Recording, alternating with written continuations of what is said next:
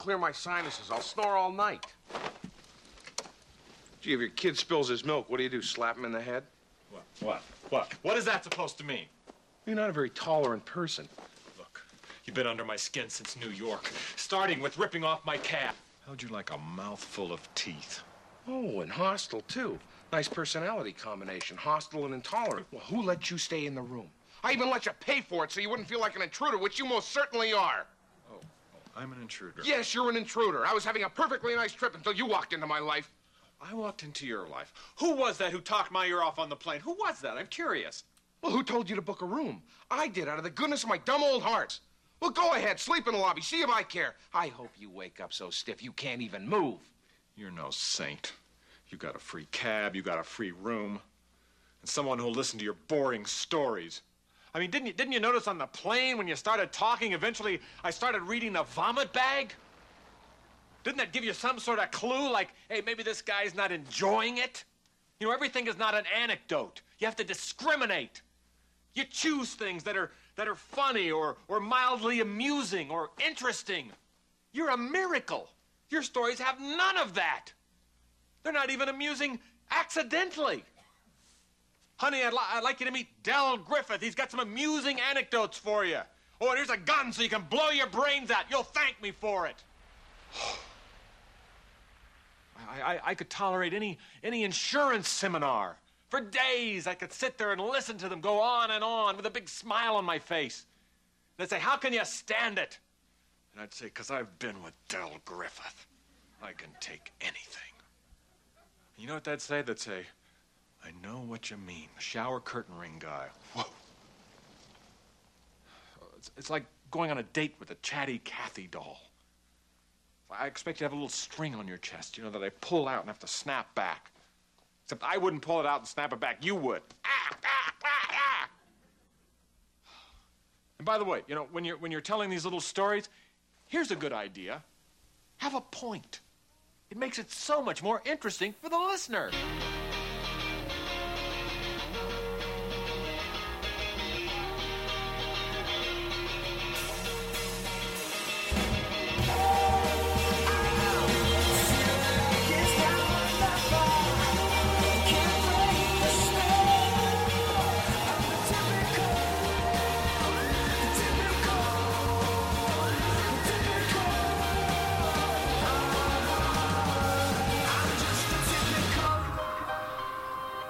That's anger gone bad, isn't it? And that's typical. That is so typical. They say a temper is such a valuable thing that it's a shame to lose it. It's valuable when you use it correctly. And some of you may have started tensing up while that was on because you've been on the receiving side of that and you know how hurtful it can be. And some of you are probably uncomfortable because maybe that hurtful person is actually you. This world is filled with examples that we would be wise not to model. But sadly, we, we go with the flow. We do as others do, and then we wonder why we're not experiencing God's will in our lives. We want to live typically, but expect atypical results. God wants us to live differently too. But what we think we need and how we're to go about doing that is vastly different than what God would recommend for us. And that's what this series is about. It's about not being typical, but living your Christian life, living out Christ within you. We, like the Pharisees of Jesus' day, we focus on the external, the action, the thing that we can point to and everybody else can see. We like to check off of our Christian list, right? Like I go to church, I don't murder, I don't lie, I mean, I don't want everything in the world, but maybe a few more things. God's calling us to live a different life through Jesus Christ, a life that is completely different. And I don't know about you, but I'm glad there's another option because I am tired of typical. Over the past few weeks, we've been looking at Jesus' teaching from the mountainside, where he said over and over again things like, You've heard it said, but I tell you. He was challenging the Jewish leaders of the day because they were trying to call him out on how to live life. And for them, it was about meticulously following the law. And so Jesus basically said, Listen, you think I'm coming to say that the law is not important? I'm telling you that it is. But you are focusing on the wrong thing. You're focusing on this external so everybody can see, and you're missing out on the original intent. It has to do with the inside, it is spiritual in nature. And then Paul champions this message even further. In Romans 12, 2, he says, Don't copy the behavior and customs of this world, but let God transform you into a new person by changing the way you think. Then you will learn to know God's will for you, which is good and pleasing and perfect. Are you looking for change in your life? Does a new life sound refreshing? Are you struggling to find out God's will for your life? Well, begin today. Let Him start to transform the way you act and the way that you think. Setting the record straight on anger is so important. We've got to get answers to the questions like Is it okay to be angry? What are we to get angry over? How long should we be angry? And how should we express that anger? Anger is such a misunderstood emotion. It's actually been compared to a camel. Check out these facts on a camel. The camel, although a very useful animal, is one of the ugliest, most stubborn, and dangerous of all the so called tame animals. The camel can kick sideways as well as forward and backward, and it has a very nasty bite. It can stretch its long, goosey neck around and bite you. It can also turn around and discharge saliva right in your face. And with that spit comes this very offensive odor. Sometimes it just turns its face around and simply looks at the rider. The camel can drop its head between the two front legs and look backward with an upside down face. The camel can be very useful, but it can be one nasty, ugly creature as well. And sadly, our understanding of anger is clouded because typically what we see is expressions of anger that are dangerous. It's the bad expressions of anger. A dictionary will define anger as a state of irritability or, or displeasure. And then medical doctors will tell you, well, what, your, your body actually goes through physical changes when you're angry your, your heart will begin to accelerate, your breathing will deepen, and your blood will actually shift from the stomach and the intestines to stuff like the muscles and the heart. And your body will uh, produce adrenaline. So you get this energy about you to accomplish a task. And so I ask ourselves this morning how do we invest that energy? And what do we invest that energy in? And Paul would say, do not look to the world for an answer to that question. I was sitting at the breakfast table earlier this week, and I, you know, Kim and the kids were there, and I said, "Listen, I'm going to be doing a talk on anger. So, do you guys have any stories about me and anger?" And before I could even finish, Kim said, "Oh, I do, but I'm not sure you're going to want to be airing those out on a Sunday morning." Um, but to her credit, you know, I was feeling pretty good until then. But to her credit, she went on to share some of her own stories about anger gone bad. What's sad is when I say the word anger or angry, we immediately start thinking of certain things. We think of that person that's always on edge, right? You just say something to this person and they explode. They're always grumpy. Anything sets them off. A drop of a hat will. Or you think about that always right person. This is the person that's very argumentative, right? It's their way or the highway. I'm right, you are wrong. Or you think of that bitter person who is always reliving real things from the past, but since they were not pleasant, then the present cannot be pleasant as well. And so they're always angry. Then you think of that person that just keeps it down inside, right? That person that if nobody can detect their anger, then they're not angry. And then you think about that, that violent person. That's the one we always think of, the one who inflicts pain and their behaviors range from anything from abuse all the way to murder.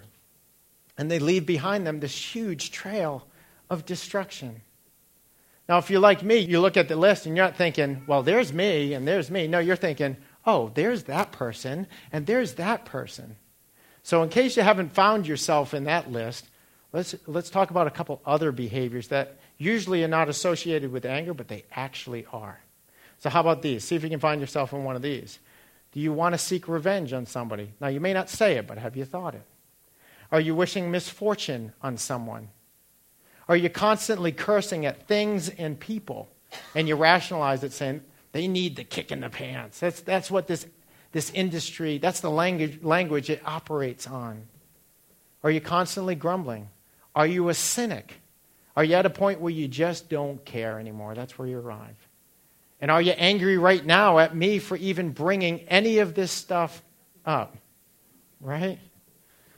All of those things, both of those lists, are bad anger, unholy anger, things we are not to model. Why? Why shouldn't we do that stuff? A couple reasons. Because it destroys. That kind of anger destroys.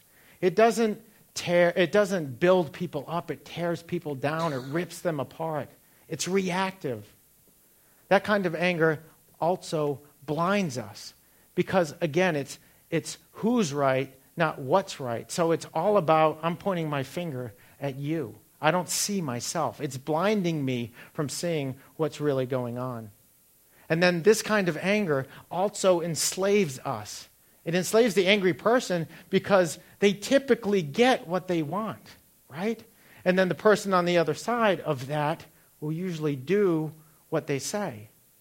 And so, in essence, both of them, the angry person is a god to that person who is on the other end. And then the anger becomes that angry person's own God. So it enslaves us. There is no freedom in any of that. None at all. So why would we even do it? If you said to me, hey, Rob, I got this, I got this excellent technique on how to handle things, it's pretty effective. But I want to tell you some of the side effects. Let me know if you're interested. First of all, it could create destruction, loneliness, rejection, blurred vision, pride. I would say, no, I'm not, I'm not interested one bit. So, why do we express our anger in this way? A couple reasons. It's seductive because it gets results. I mean, you end up getting what you want because you, you have this po- unhealthy power and control that usually makes people comply. And so it gets things done. And when people comply, then you feel good because you got accomplished what you wanted to have accomplished.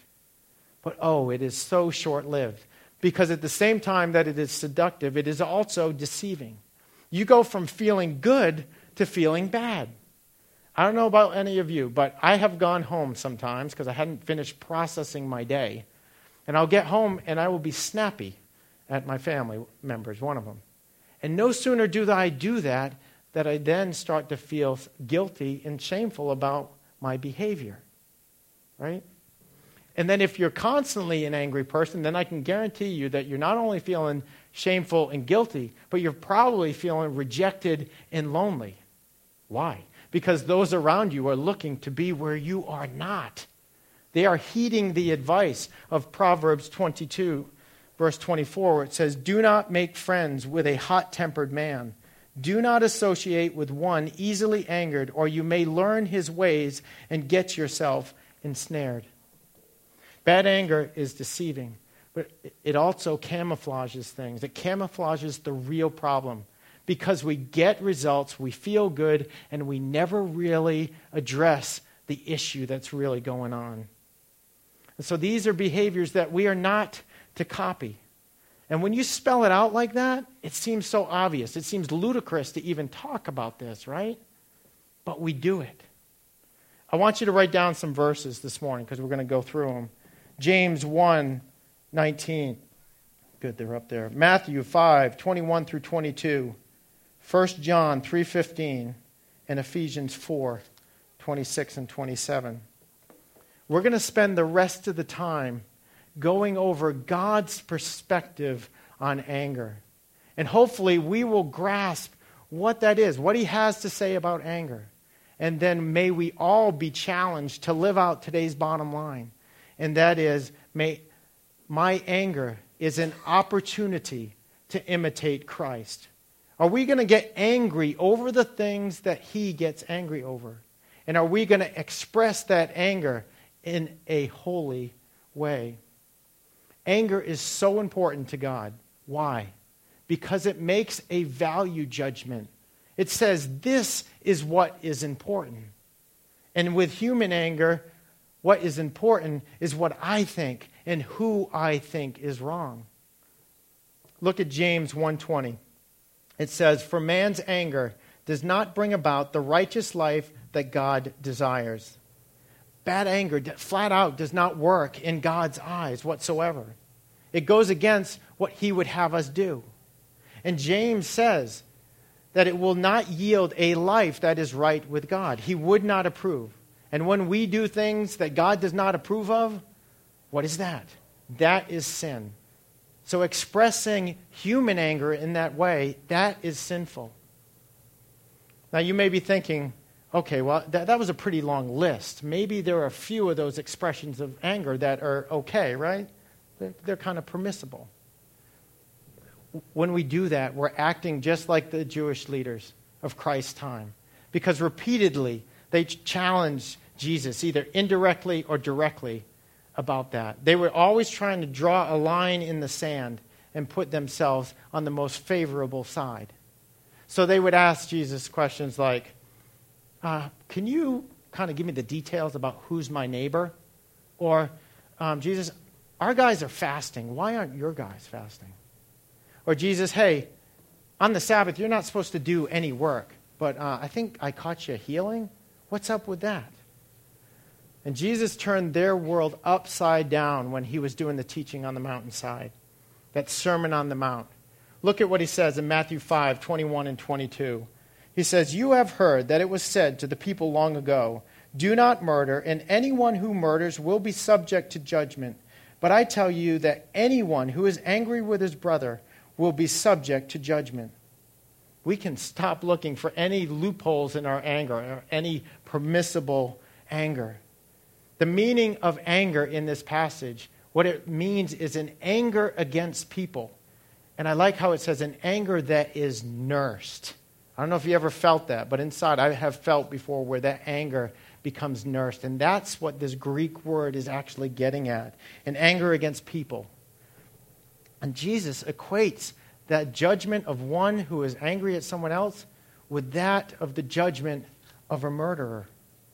And then he goes a step further. Look in the next verse. He says, Again, anyone who says to his brother, Raca, is answerable to the Sanhedrin. But anyone who says, You fool, will be in danger of the fire of, of hell.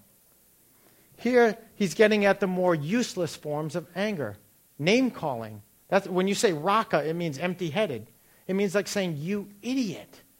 And then Jesus says, Furthermore, when you say that kind of thing, it just causes somebody else to get angry and say, You fool. And what does he say about those? Are they less important? No, they are all sinful expressions of anger. 1 John 3:15 nets this out for us. Anyone who hates, that's present tense, his brother is a murderer, and you know that no murderer has eternal life in him. Now the point is not that we should not get angry because in fact Ephesians 4:26 says in your anger do not sin.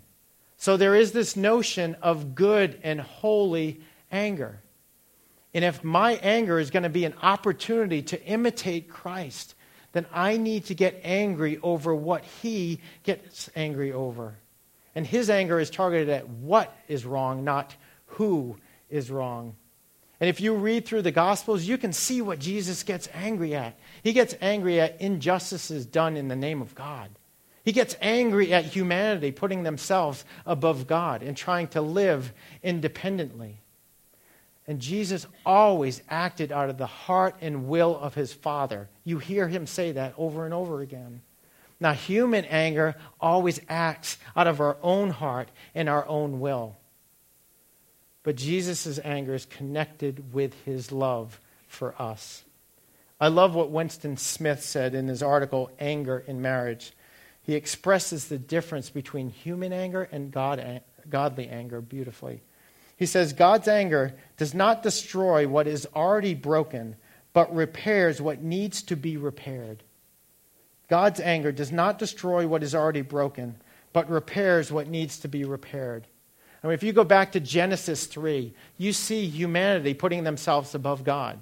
And then if you fast forward to today, you see the same thing. You see us trying to live our lives out independent of God, right? Well, that's sin and that separates us from God. Now, He didn't decide to just destroy humanity forever.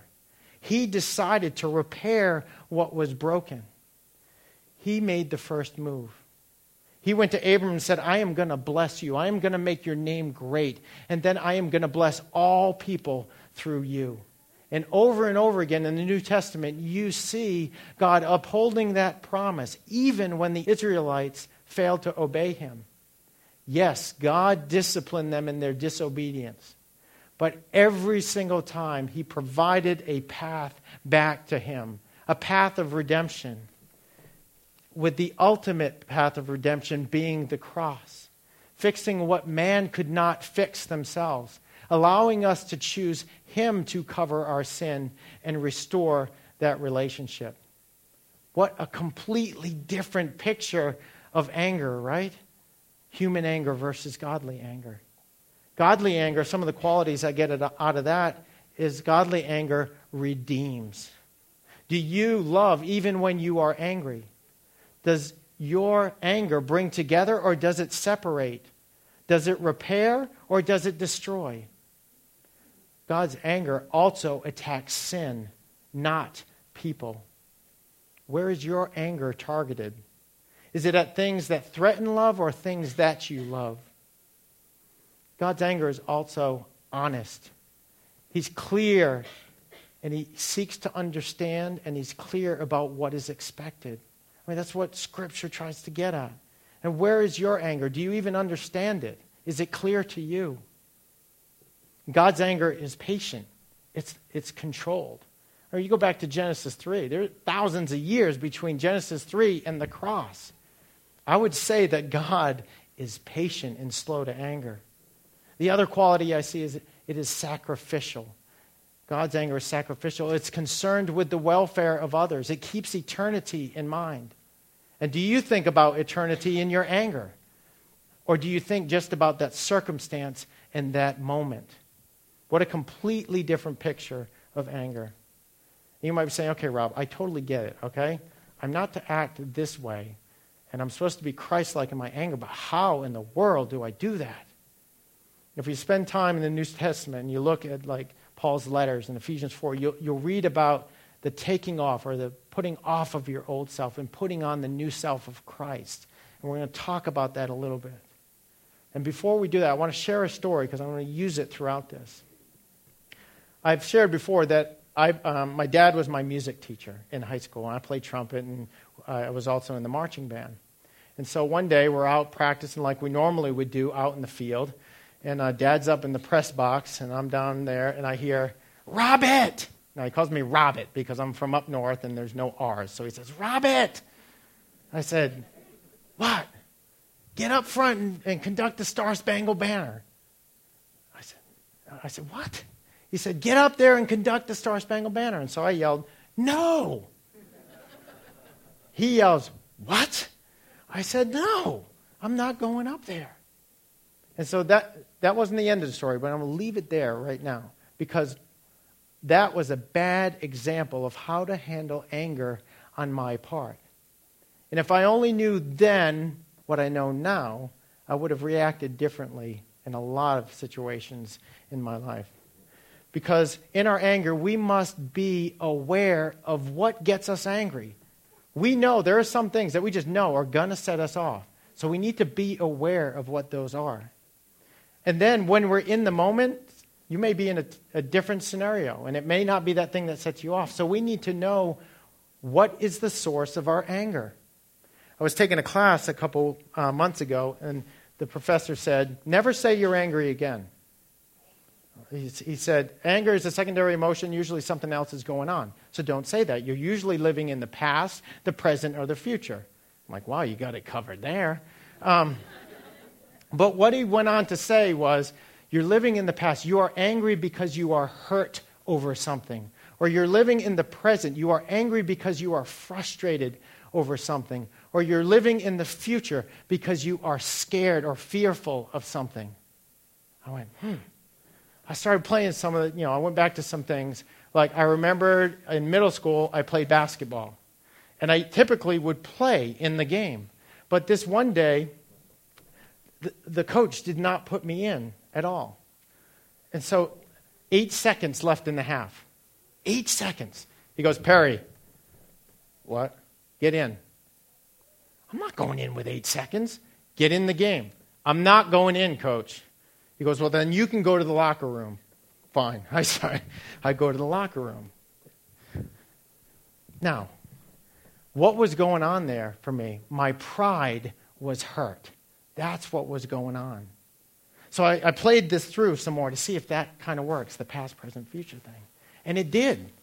So I called, I actually did this, asked my kids and my wife. I called a family meeting this a couple, a couple weeks ago. I sat everybody down and said, never say that you're angry again, okay? Because it's usually because you're, you're hurt or you're frustrated or you're fearful of something. And so we actually have started doing that as a family. And you would not believe how, that, how much that helps when, you're, when you've got an angry situation. If somebody says, I'm hurt because, wow, now you have something to work with. So you'd be surprised. One of the ways to help you be aware is to do something like that. But to be aware, we need to heed the advice of James 1:19. It says, "My brothers, take note of this. Everyone should be quick to listen, slow to speak, and slow to become angry. Being quick to listen and slow to speak will give you the time to ask questions like that, to examine yourself, to know what is really going on. Because if I would have done that when I was out there on the field that day, I was not angry because dad asked me to do something that I didn't want to that I didn't want to do. What was really going on was that I was scared. Why? Because I had never conducted the Star Spangled Banner before, and now he's asking me to do that in the front in front of all my peers. So I was scared I was going to fail. That's what was going on during that time. If I only had taken the time to understand what the source of my anger was. Now, in addition to being aware, we also must take responsibility for it. We need to remember we can be angry and not sin in the process. So we need to commit to getting angry over the right things and getting angry or expressing that anger in a holy way. And then finally, we've got to process that anger. We need to know who or what is going to control us when we're angry. Look at Ephesians 4 26, the rest of 26 and 27. It says, Do not let the sun go down while you are still angry, and do not give the devil a foothold. It's getting at doing it quickly. Otherwise, you're leaving the door open for Satan to come on in. And I can guarantee you that the end result of that is not going to be good anger at all. Now, do not let the sun go down does not mean that you tap your wife right before you go to bed and say, hey, we got, we got to settle this. Or that you call your, your friend and say, hey, we've got to settle this, and it's 11 o'clock at night. It helps us to understand that this passage in Ephesians 4 is a direct quote out of Psalm 4 4. In your anger, do not sin. When you are on your beds, search your hearts and be silent. And this, this correlates for me because Jesus was always getting at, challenging us to get at the inside, get at the heart. And so, in our anger, what we need to do is bring it to God before we bring it anywhere else. We need to get silent with God that day. That's the important thing. And ask Him to help you understand this anger, to search you and help you process that anger. When I look back to that day on the field, how did my dad respond after I said that last? No. He did not come down out of that press box and grab me by the shirt and throw me up there and say, Now you do what I said, and cuss and do all that. He didn't do that. Instead, he took a different path. He was aware of what made him angry, and that was a disobedient son. But at the same time, because he loved me and he knew me, he knew that a son who was holding himself back because he was trying to be perfect about things. And that's why he was getting upset in that moment. But he took responsibility and committed himself not to handle the anger in such a way that it would not demonstrate his love for me. Instead, he let his love for me control how he responded. What happened after that, after I said my last no? Well, we would drive together to and from school. And all I remember was some quiet days. I don't know if it was one day, two days, three days, but it was quiet. It was silent in the van. Until one morning, I came to get in the car, and on the seat was a letter. My dad had taken the time to explain to me why he was angry. He's being honest about it. And he was being encouraging, trying to call out those qualities in me and things that he saw in me and why he got frustrated. And at the end, there was an invitation to talk again. My anger can be an opportunity to imitate Christ. What is your anger saying to others? Is it preventing them from seeing Christ? Are you quick to react in your anger? Is your anger just energy that's being destructive and used unwisely? Listen, that is typical. And God calls us to a whole new way of life, a new way of doing anger. An anger that stands up for His will, not ours. An anger over what is wrong, not who is wrong.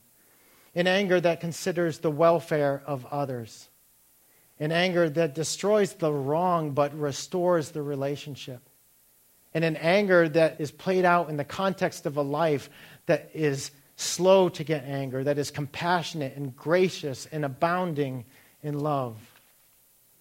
So this morning, do not copy the customs and behaviors of this world. Instead, let God begin to transform your heart. It only takes a willingness of your heart. Start today to understand His will for you, which is good and pleasing and perfect. Stop settling for typical.